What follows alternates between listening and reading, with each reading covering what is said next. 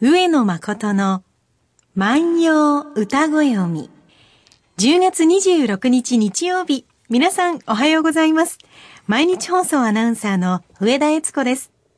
毎週日曜日のこの時間は皆さんと一緒に万葉の世界を楽しんでいきたいと思います。私たちに万葉時代のちょっぴりいい話を聞かせてくださいますのは、奈良大学教授の上野誠先生です。先生おはようございます。おはようございます。最近朝起きて一歩外に出ると金木犀の香りが漂ってきましてあいいなぁと思う瞬間がたくさんあるんですが。そうですね。うん。あの、うん、私、あの、本当にこの金木犀のその濃い香りを嗅ぐとですええね、ええ。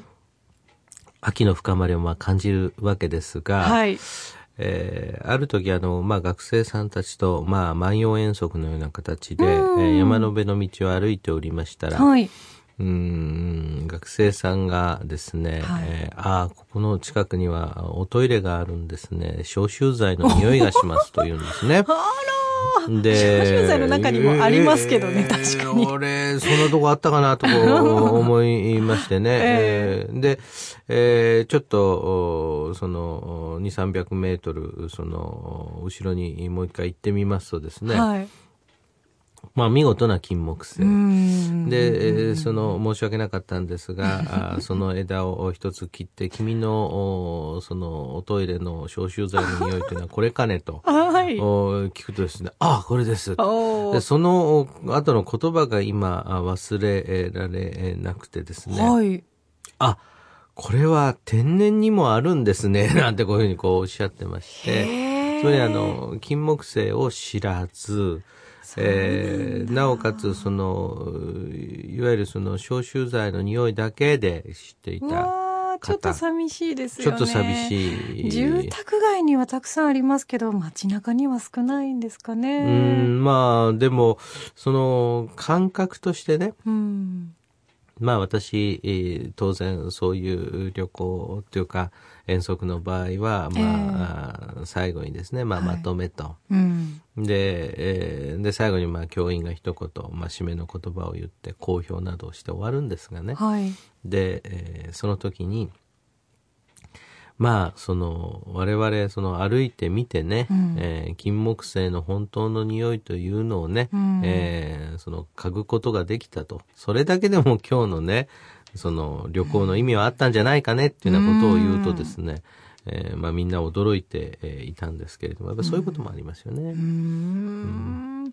確かに人工の香りでもたくさんいいものはあるんですけれどもうね。ん、まあそれはそうなんです。そうなん自です。然の本物、本物ぱり知っておきたいですようね。ん、で、もう一つはね、やっぱりその、自然界のものというのは、はい。えー生命の芽生え、そして生命の盛り、そして盛りを過ぎていくとありますから、うんえーその色も香りも形も、はいお変わっていくわけですね。うん。うんうん毎回毎回こう同じではないわけですよね。はい。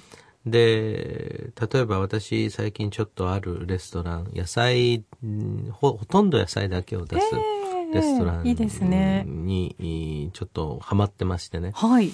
で、よく行くんですが、ええそのおレストランは、シェフが畑を持っていて、そのお時の野菜の状態で料理を考えていくと。うん、だから先生、これちょっと早いからこういう食べ方するんだよとか、これは今完熟だからこういうふうにあの食べてください。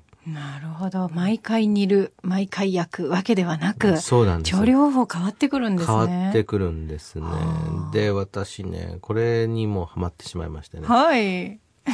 で、そうするとやっぱり、旬を食べるってことでしょ？ええうん。やっぱそれは非常に重要なことではないの。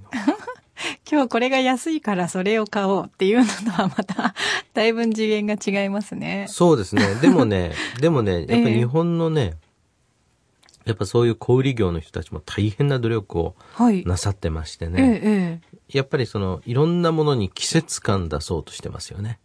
えうんうん。あの、スーパーマーケットを一つにしてもね、さあ栗ご飯ですよとかね。うんうん、そういう感覚っていうのはこう重要で、うん、もう一つね、その季節感というものと、もう一つ感覚で言うと、はい。そその恋の感覚ね。うん。その恋をした時に、こう、どういう風に思うかなんていうような感覚もやっぱりかなり変わってきてる。変わってきてるんですか、うん。で、それは何かというと、はいやっぱりこう、自由に、あの、恋人たちが会えるようになってきたということ、うん。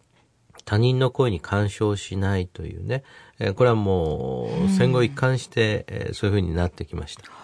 はあ、もっと他人の恋に口を出すものだったんですか、でしたへね。ーあのーこれ言うと笑うし、笑うかもしれませんが、はい。初めてのデートの時に、はいえっと、妹やお兄さんがついてくるなんていうのはよくあります。ええそれは何ですか？監視役ですか？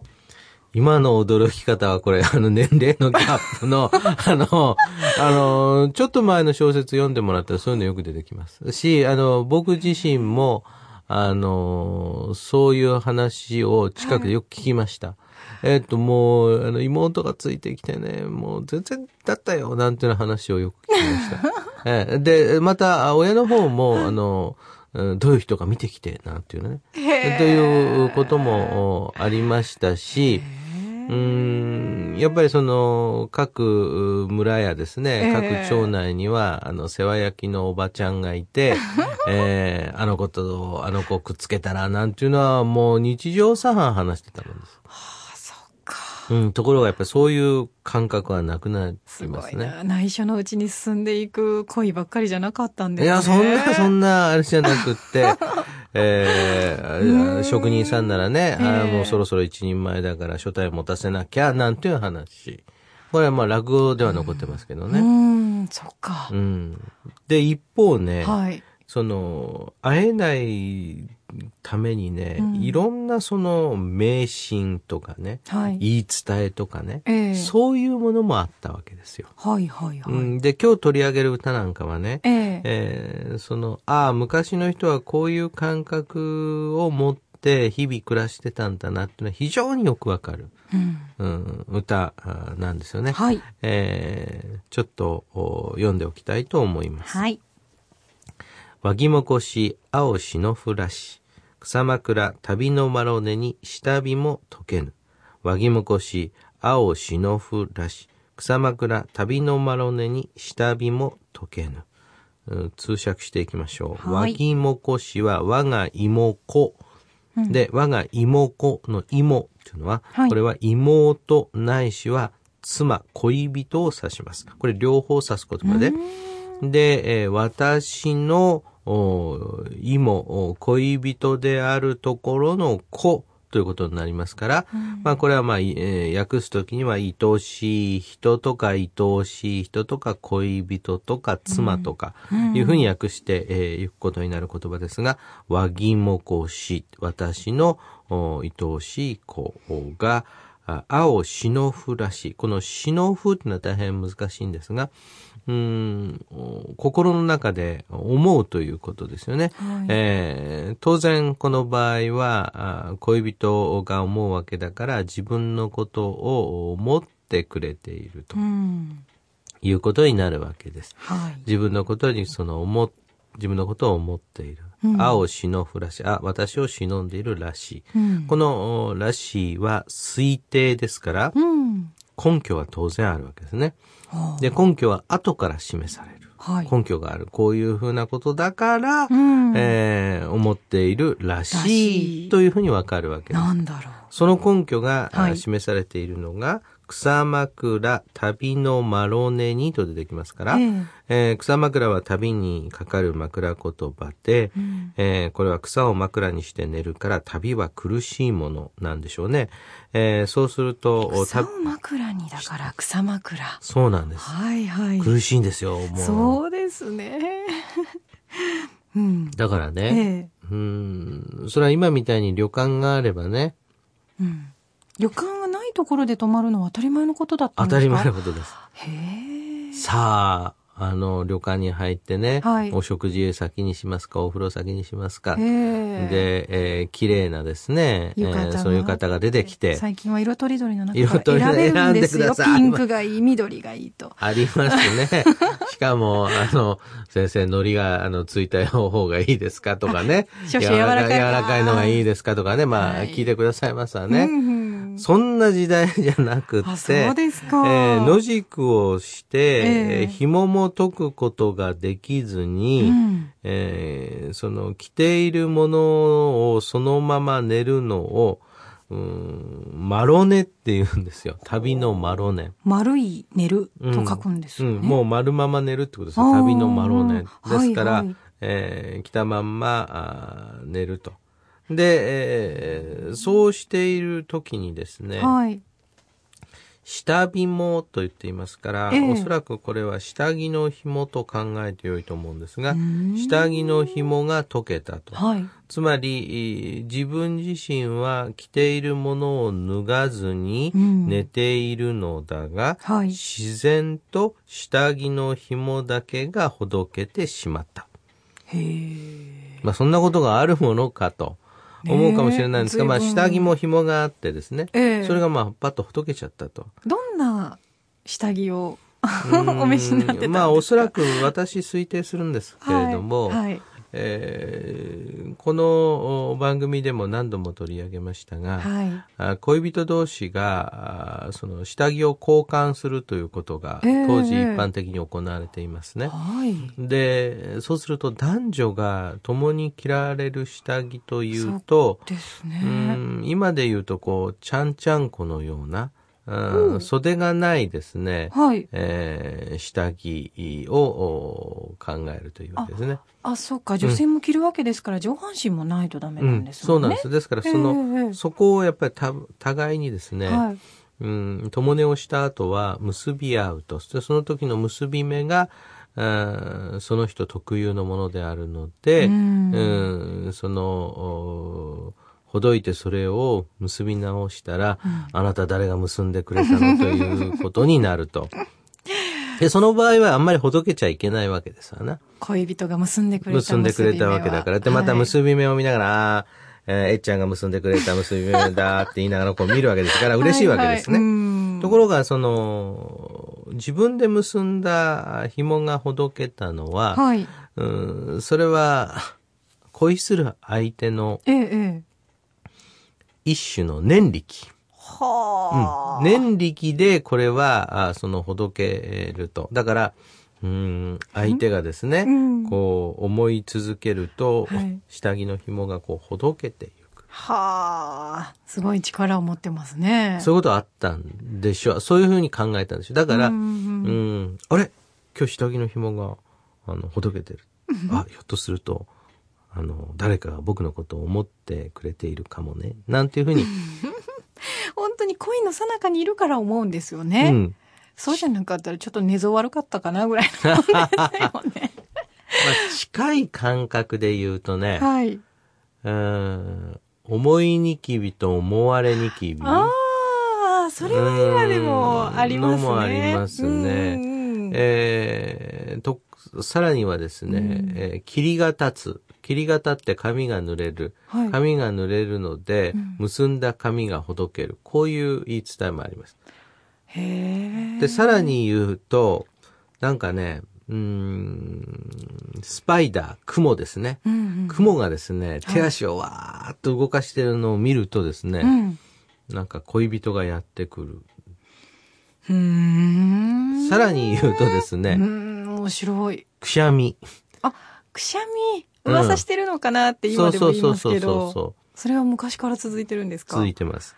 ですからなんかね、相手が思うと、ええ。身体に変化が起きると。はいはいはい。うん。その、いうような言い伝え。これまあちょっと学問の言葉で言うと、俗心というわけですが、あの、研究上俗心といった場合は悪い意味がなくてですね、はい。そういうようなその言い伝えとうんいうことになるんですが、そういうものの一つでしょうな。うん。今こう手を見てね手相を占ったりしますけど、うん。それは最近のことですか？うん、当時もあったとは思いますが、へーうん、万葉集で出てくるのは、はいあうら、足裏。足裏？うん。足裏に筋ありますっけね？まあ、おそらくは 足を見て、はいえー何かを判断するっていうのも出てえーくる面でしょうし。白いですね。えー、元層骨層を見るっていうのも出てくるな。元層うん、顔の層。顔、顔の層ね。骨層は骨層は骨ですね。骨の層。へえ。そういう、その占いっていうのもこう出てくるわけですが、うん、恋というものが、こういう占いとか呪術というものと、はい。まあ、非常に密接に結びついてるわけです。本当ですね。それは昔も今も変わってないんですね。そうですね。今も占いみんな好きだよね。若い人ね。はい。よく言ってるよね。占い、そうですね。お店もたくさんありますし、雑誌で占い特集をすると必ず売れるって言いますもんね。で、高いよね。僕が見てたら。はい。でも行きます。当たるって言われると、い行きますよね。そんなことだったら、はい私、その恋の悩み聞いて、あの、占いしますよ。で、あなたはこうなるでしょうとかね。それで、えー帰り際にね、これが処方箋ですって言ってね、えー、和ぎもこし、青篠ふらし、これはあなた、恋が成就する予感で、最近紐をほどけませんでしたけました。万葉占い。誰、それはね、誰があなたのことをね、あの、思ってるんですよ。